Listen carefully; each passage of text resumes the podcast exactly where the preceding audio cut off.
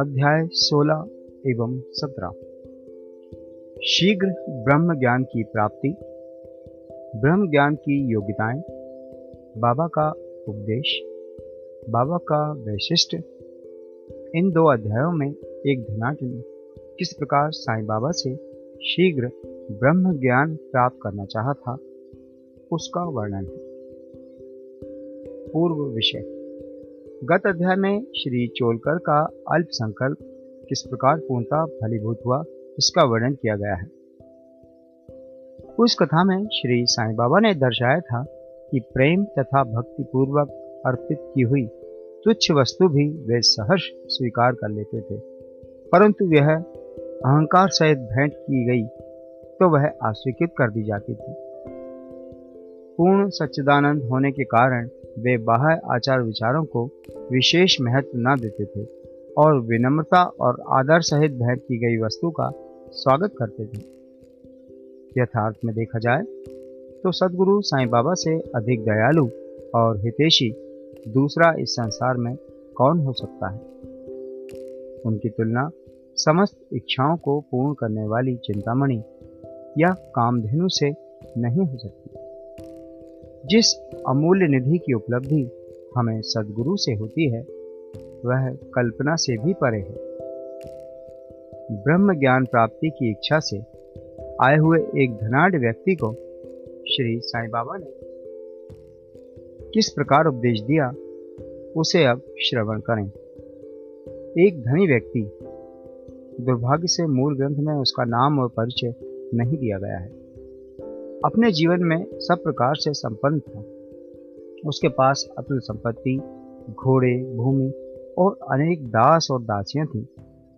जब बाबा की कीर्ति उसके कानों तक पहुंची तो उसने अपने एक मित्र से कहा कि मेरे लिए अब किसी वस्तु की अभिलाषा शेष नहीं रह गई है, इसलिए अब शिरडी जाकर बाबा से ब्रह्म ज्ञान प्राप्त करना चाहिए, और यदि किसी प्रकार उसकी प्राप्ति हो गई तो फिर मुझसे अधिक सुखी और कौन हो सकता है।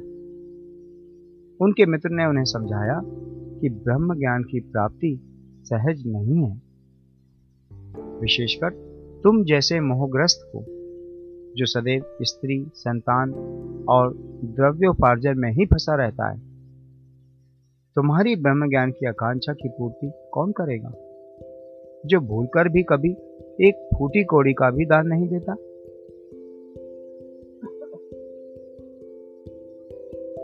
अपने मित्र के परामर्श की उपेक्षा कर वे आने जाने के लिए एक तांगा लेकर शिरडी आए और सीधे मस्जिद पहुंचे। साईं बाबा के दर्शन कर उनके चरणों पर गिरे और प्रार्थना की कि आप यहां आने वाले समस्त लोगों को अल्प समय में ही ब्रह्म दर्शन करा देते हैं। केवल यही सुनकर मैं बहुत दूर से इतना मार चलकर आया हूं। मैं इस यात्रा से अधिक थक गया हूं। यदि कहीं मुझे ब्रह्म ज्ञान की प्राप्ति हो जाए तो मैं यह कष्ट उठाना अधिक सफल और सार्थक समझूंगा। बाबा बोले, मेरे प्रिय मित्र, इतने अधीर ना हो, मैं तुम्हें शीघ्र ही ब्रह्मा का दर्शन करा दूंगा। मेरे सब व्यवहार तो नगद ही हैं और मैं उधार कभी नहीं करता। इसी कारण अनेक लोग धन, स्वास्थ्य, शक्ति, मान, पद, आरोग्य तथा अन्य पदार्थों की इच्छा पूर्ति के हेतु मेरे समीप आते हैं। ऐसा तो कोई विरला ही आता है जो ब्रह्म ज्ञान का पिपासु हो। भौतिक पदार्थों की अभिलाषा से यहाँ आने वाले लोगों का कोई अभाव नहीं, परंतु आध्यात्मिक जिज्ञासियों का आगमन बहुत ही दुर्लभ है। मैं सोचता हूं कि यह क्षण मेरे लिए बहुत ही धन्य तथा शुभ है, जब आप सरी के महानुभाव यहाँ पधार कर मुझे ब्रह्म ज्ञान देने के लिए जोर दे रहे हैं। मैं सहर्ष आपको ब्रह्म दर्शन करा दूंगा। यह कहकर बाबा ने उन्हें ब्रह्म दर्शन कराने के हेतु अपने पास बिठा लिया और इधर उधर की चर्चाओं में लगा दिया, जिससे कुछ समय के लिए वे अपना प्रश्न भूल गए। उन्होंने एक बालक को बुलाकर नंदू मारवाड़ी के यहाँ से पांच रुपये उधार लाने को भेजा। लड़के ने आकर बतलाया कि नंदू का तो कोई पता नहीं है और उसके घर पर ताला पड़ा है। फिर बाबा ने उसे दूसरे व्यापारी के यहाँ भेजा। इस बार भी लड़का रुपए लाने में असफल ही रहा। इस प्रयोग को दो तीन बार दोहराने पर भी उसका परिणाम पूर्ववत ही निकला। हमें ज्ञात ही है कि बाबा स्वयं सगुण ब्रह्मा के अवतार थे। यहाँ प्रश्न हो सकता है कि इस पांच रुपए सरी की तुच्छ राशि की यथार्थ में उन्हें आवश्यकता ही क्या थी? उन्हें तो इसकी बिल्कुल आवश्यकता ही ना थी। वे तो पूर्ण रीति से जानते होंगे कि नंदू घर पर नहीं है। यह नाटक तो उन्होंने केवल अन्वेषक के परीक्षार्थी रचा था। ब्रह्म जिज्ञासु महाशय जी के पास नोटों की गड्डियां थी और यदि वे सचमुच ही ब्रह्म ज्ञान के आकांक्षी होते तो इतने समय तक शांत ना बैठते। जब बाबा व्यग्रता पूर्वक पांच रुपये उधार लाने के लिए बालक को यहाँ वहाँ दौड़ा रहे थे तो वे दर्शक बने ही ना बैठे रहते। वे जानते थे कि बाबा अपने वचन पूर्ण कर ऋण अवश्य चुकाएंगे। यद्यपि बाबा द्वारा इच्छित राशि बहुत ही अल्प थी, फिर भी वह स्वयं संकल्प करने में असमर्थ ही रहा और पांच रुपया उधार देने तक का साहस न कर सका। पाठक थोड़ा विचार करें कि ऐसा व्यक्ति बाबा से ब्रह्म ज्ञान, जो विश्व की अति श्रेष्ठ वस्तु है, उसकी प्राप्ति के लिए आया है। यदि बाबा से सचमुच प्रेम करने वाला अन्य कोई व्यक्ति होता तो वह केवल दर्शक न बनकर तुरंत ही पांच रुपए दे देता, परंतु इन महाशय की दशा तो बिल्कुल ही विपरीत थी। उन्होंने न रुपए दिए और न शांत ही बैठे, वरन वापस जल्द लौटने की तैयारी करने लगे और अधीर होकर बाबा से बोले कि अरे बाबा, कृपया मुझे शीघ्र ब्रह्म ज्ञान दो। बाबा ने उत्तर दिया कि मेरे प्यारे मित्र, क्या इस नाटक से तुम्हारी समझ में कुछ नहीं आया? मैं तुम्हें ब्रह्म दर्शन कराने का ही तो प्रयत्न कर रहा था। संक्षेप में तात्पर्य यह है कि ब्रह्मा का दर्शन करने के लिए पांच वस्तुओं का त्याग करना पड़ता है। पहला है पांच प्राण, दूसरा पांच इंद्रियां, तीसरा मन, चौथा बुद्धि और पांचवा है अहंकार। यह हुआ ब्रह्म ज्ञान। आत्म अनुभूति का मार्ग भी उसी प्रकार है जिस प्रकार तलवार की धार पर चलना। श्री साईं बाबा ने फिर इस विषय पर विस्तृत वक्तव्य दिया, जिसका सारांश यह है, ब्रह्मज्ञान या आत्म अनुभूति की योग्यताएं। सामान्य मनुष्यों को प्रायः अपने जीवन काल में ब्रह्म के दर्शन नहीं होते। उसकी प्राप्ति के लिए कुछ योग्यताओं का भी होना नितांत आवश्यक है। पहला है मुमुक्षुत्व, मुक्ति की तीव्र उत्कंठा। जो सोचता है कि मैं बंधन में हूँ और इस बंधन से मुक्त होना चाहे तो इस ध्येय की प्राप्ति के लिए उत्सुकता और दृढ़ संकल्प से प्रयत्न करता रहे तथा प्रत्येक परिस्थिति का सामना करने को तैयार रहे, वही इस आध्यात्मिक मार्ग पर चलने योग्य है। दूसरा विरक्ति, लोक परलोक के समस्त पदार्थों से उदासीनता का भाव। ऐहिक वस्तुएं, लाभ और प्रतिष्ठा, जो कि कर्मजन्य है, जब तक इनसे उदासीनता उत्पन्न ना होगी तब तक उसे आध्यात्मिक जगत में प्रवेश करने का अधिकार नहीं। तीसरा अंतर्मुखता, ईश्वर ने हमारी इंद्रियों की रचना ऐसी की है कि उनकी स्वाभाविक वृत्ति सदैव बाहर की ओर आकर्षित करती है। हमें सदैव बाहर का ही ध्यान रहता है, ना कि अंतर का। जो आत्मदर्शन और दैविक जीवन के इच्छुक हैं, उन्हें अपनी दृष्टि अंतर्मुखी बनाकर अपने आप में ही लीन होना चाहिए। पाप शुद्धि चौथा है, जब तक मनुष्य दुष्टता त्याग कर दुष्कर्म करना नहीं छोड़ता तब तक ना तो उसे पूर्ण शांति ही मिलती है और ना मन ही स्थिर होता है। वह मात्र बुद्धि बल द्वारा ज्ञान लाभ कदापि नहीं कर सकता। पांचवा उचित आचरण, जब तक मनुष्य सत्यवादी, त्यागी और अंतर्मुखी बनकर ब्रह्मचर्य व्रत का पालन करते हुए जीवन व्यतीत नहीं करता तब तक उसे आत्मोपलब्धि संभव नहीं। छठवां, सार वस्तु ग्रहण करना। दो प्रकार की वस्तु हैं, नित्य और अनित्य। पहली आध्यात्मिक विषयों से संबंधित तथा दूसरी सांसारिक विषयों से है। मनुष्य को इन दोनों का सामना करना पड़ता है। उसे विवेक द्वारा किसी एक का चुनाव करना पड़ता है। विद्वान पुरुष अनित्य से नित्य को श्रेष्ठ कर मानते हैं, परंतु जो मूर्खमति हैं वे आसक्तियों के वशीभूत होकर अनित्य को ही श्रेष्ठ जानकर उस पर आचरण करते हैं। सातवां, मन और इंद्रियों पर निग्रह।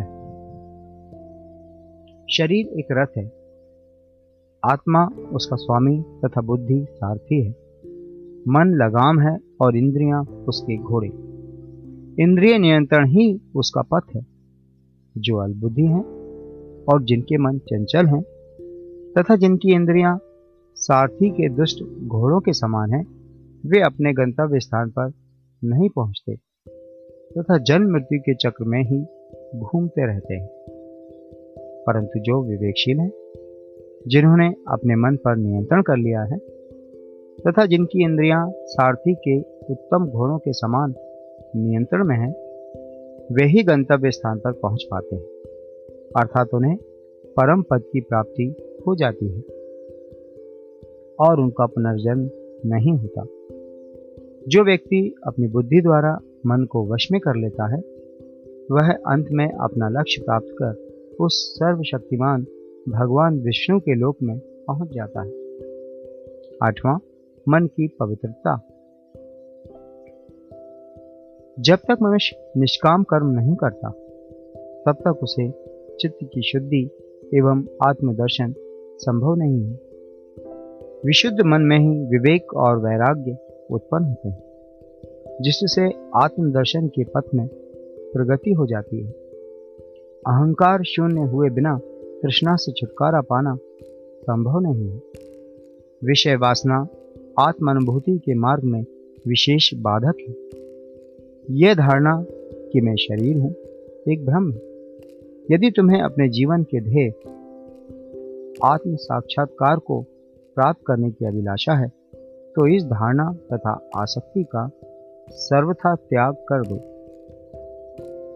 नवां बिंदु है गुरु की आवश्यकता। आत्मज्ञान इतना गूढ़ और रहस्यमय है कि मात्र निज प्रयत्न से उसकी प्राप्ति संभव नहीं है।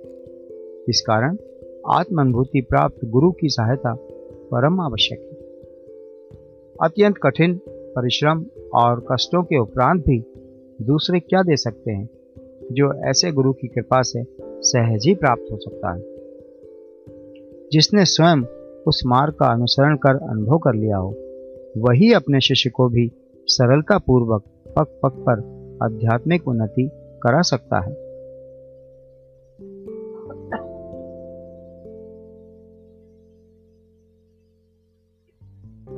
अंत में ईश कृपा परम आवश्यक है। जब भगवान किसी पर कृपा करते हैं तो वे उसे विवेक और वैराग्य देकर भवसागर से पार करा देते हैं। यह आत्म अनुभूति ना तो नाना प्रकार की विद्याओं और बुद्धि द्वारा हो सकती है और ना शुष्क वेदाध्ययन द्वारा ही। इसके लिए जिस किसी को यह आत्मा वरण करती है उसी को प्राप्त होती है तथा उसी के सम्मुख वह अपना स्वरूप प्रकट करती है। कठोपनिषद में ऐसा ही वर्णन किया गया है। बाबा का उपदेश।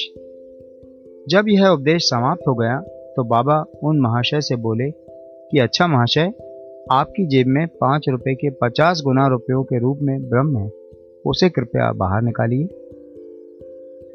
उसने नोटों की गड्डी बाहर निकाली और गिनने पर सबको अत्यंत आश्चर्य हुआ कि दस दस के पच्चीस नोट थे। बाबा की यह सर्वज्ञता देखकर वे महाशय द्रवित हो गए और बाबा के चरणों पर गिरकर आशीर्वाद की प्रार्थना करने लगे। तब बाबा बोले कि अपना ब्रह्म का, नोटों का यह बंडल लपेट लो। जब तक तुम्हारा लोभ और ईर्ष्या से पूर्ण छुटकारा नहीं हो जाता, तब तक तुम ब्रह्म के सत्य स्वरूप को नहीं जान सकते। जिसका मन धन, संतान और ऐश्वर्य में लगा है, वह इन सब आसक्तियों को त्यागे बिना कैसे ब्रह्म को जानने की आशा कर सकता है। आसक्ति का भ्रम और धन की तृष्णा दुख का एक भंवर है, जिसमें अहंकार और ईर्ष्या रूपी मगरों का वास है। जो इच्छारहित होगा, केवल वही यह भवसागर पार कर सकता है। तृष्णा और ब्रह्म के पारस्परिक संबंध इसी प्रकार के हैं, अतः वे परस्पर कट्टर शत्रु हैं। तुलसीदास जी कहते हैं, जहां राम तहां काम नाही, जहां काम नहीं राम। तुलसी कबहूं होत नहीं, रवि रजनी एक ठाम। जहाँ लोभ है वहाँ ब्रह्मा के चिंतन या ध्यान की गुंजाइश ही नहीं है। फिर लोभी पुरुष को विरक्ति और मोक्ष की प्राप्ति कैसे हो सकती है। लालची पुरुष को ना तो शांति है और ना संतोष ही, और ना वह दृढ़ निश्चय ही होता है। यदि कण मात्र भी लोभ मन में शेष रह जाए, तो समझना चाहिए कि सब साधनाएं व्यर्थ हो गई। एक उत्तम साधक यदि फल प्राप्ति की इच्छा या अपने कर्तव्यों का प्रतिफल पाने की भावना से मुक्त नहीं है, और यदि उनके प्रति उसमें अरुचि उत्पन्न ना हो, तो सब कुछ व्यर्थ ही हुआ। वह आत्म अनुभूति प्राप्त करने में सफल नहीं हो सकता। जो अहंकारी तथा सदैव विषय चिंतन में रत हैं, उन पर गुरु के उपदेशों तथा शिक्षा का कोई प्रभाव नहीं पड़ता। अतः मन की पवित्रता अत्यंत आवश्यक है, क्योंकि उसके बिना आध्यात्मिक साधनाओं का कोई महत्व नहीं तथा वह निराडंब ही है। इसलिए श्रेयस्कर यही है कि जिसे जो मार्ग बुद्धिगम्य हो, वह उसे ही अपनाए। मेरा खजाना पूर्ण है और मैं प्रत्येक की इच्छा अनुसार उसकी पूर्ति कर सकता हूँ, परंतु मुझे पात्र की योग्यता अयोग्यता का भी ध्यान रखना पड़ता है। जो कुछ मैं कह रहा हूँ, यदि तुम उसे एकाग्र होकर सुनोगे, तो तुम्हें निश्चय ही लाभ होगा। इस मस्जिद में बैठकर मैं कभी असत्य भाषण नहीं करता। जब घर में किसी अतिथि को निमंत्रण दिया जाता है, तो उसके साथ परिवार, अन्य मित्र और संबंधी आदि भी भोजन करने के लिए आमंत्रित किए जाते हैं। बाबा द्वारा धनी महाशय को दिए गए इस ज्ञान भोज में मस्जिद में उपस्थित सभी जन सम्मिलित थे। बाबा का आशीर्वाद प्राप्त कर सभी लोग उन धनी महाशय के साथ हर्ष और संतोष पूर्वक अपने अपने घरों को लौट गए। बाबा का वैशिष्ट्य। ऐसे संत अनेक हैं जो घर त्याग कर जंगल की गुफाओं या झोपड़ियों में एकांतवास करते हुए अपनी मुक्ति या मोक्ष प्राप्ति का प्रयत्न करते रहते हैं। वे दूसरों की किंचित मात्र भी अपेक्षा न कर सदा ध्यानस्थ रहते हैं। श्री साईं बाबा इस प्रकृति के न थे, यद्यपि उनके कोई घर द्वार, स्त्री और संतान, समीप या दूर के संबंधी न थे, फिर भी वे संसार में ही रहते थे। वे केवल चार पांच घरों से भिक्षा लेकर सदैव नीम वृक्ष के नीचे निवास करते तथा समस्त सांसारिक व्यवहार करते रहते थे। इस विश्व में रहकर किस प्रकार आचरण करना चाहिए, इसकी भी वे शिक्षा देते थे। ऐसे साधु या संत प्रायः बिरले ही होते हैं, जो स्वयं भगवत प्राप्ति के पश्चात लोगों के कल्याणार्थ प्रयत्न करें। श्री साईं बाबा इन सब में अग्रणीय थे। इसलिए हेमाड पंत कहते हैं, वह देश धन्य है, वह कुटुंब धन्य है, तथा वे माता पिता धन्य हैं, जहाँ साईं बाबा के रूप में यह असाधारण परम श्रेष्ठ अनमोल विशुद्ध रत्न उत्पन्न हुआ। श्री सद्गुरु साईनाथ अर्पणमस्तु। शुभम भवतु।